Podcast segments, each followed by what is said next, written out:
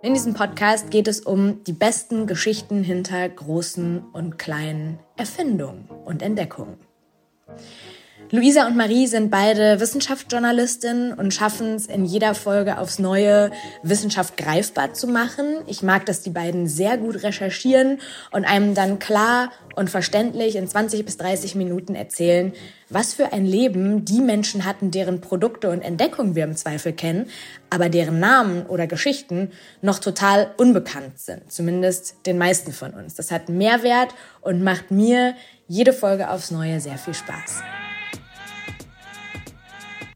Behind Science.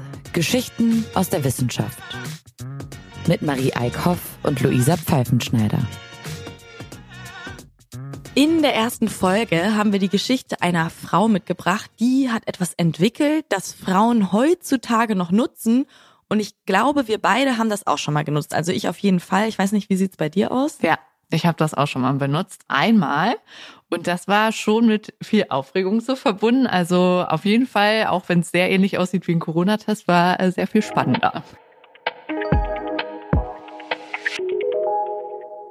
Marie Eickhoff und Luisa Pfeifenschneider sind Wissenschaftsjournalistinnen und hosten den ersten True Science Podcast namens Behind Science.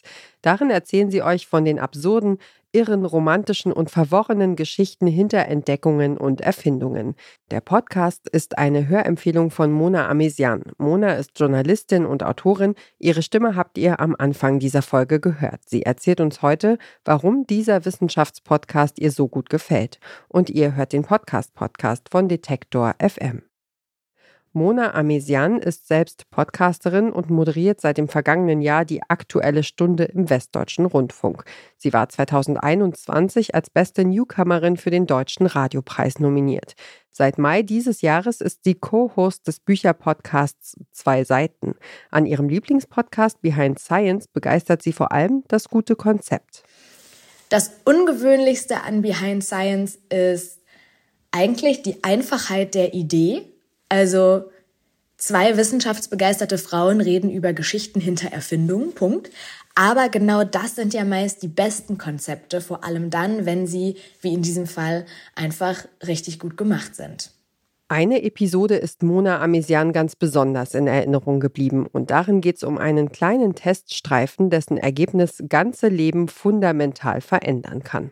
Ich finde tatsächlich, dass jede Folge sich lohnt, aber habe vor allem die erste im Kopf behalten, in der die beiden die Geschichte von Margaret Crane erzählen. Das ist die Frau, die den Schwangerschaftstest für zu Hause erfunden hat. Und ihre Geschichte ist wirklich verrückt. Sie war nämlich eigentlich Designerin und hat Kosmetikprodukte verkauft, aber dann hatte sie es satt, dass Frauen damals noch jedes Mal zum Arzt oder in die Apotheke mussten, um eine Schwangerschaft nachzuweisen.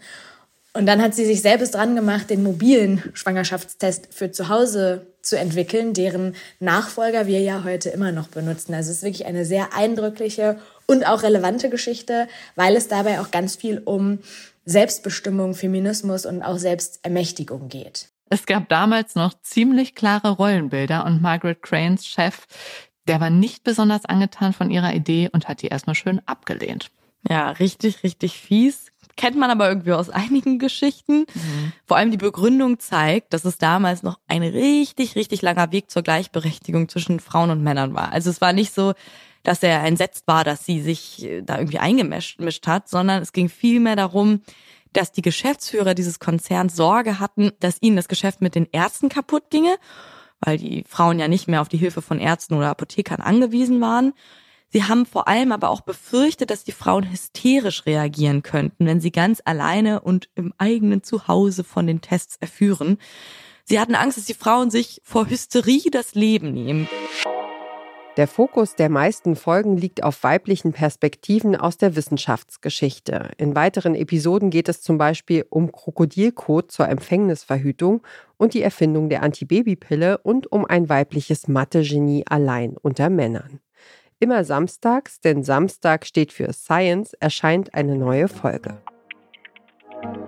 Das war der Podcast-Tipp von Mona Amesian. Wenn ihr gerne wissen wollt, was eure Lieblingspromis selbst so hören, schreibt uns eine Mail an podcastpodcast.detektor.fm mit dem Namen der Person und wir geben unser Bestes, eine Podcast-Empfehlung einzuholen.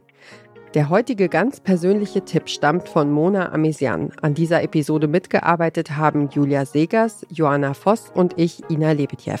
Produktion Tim Schmutzler. Morgen empfehlen wir euch die Ernährungsdocs. Wir hören uns.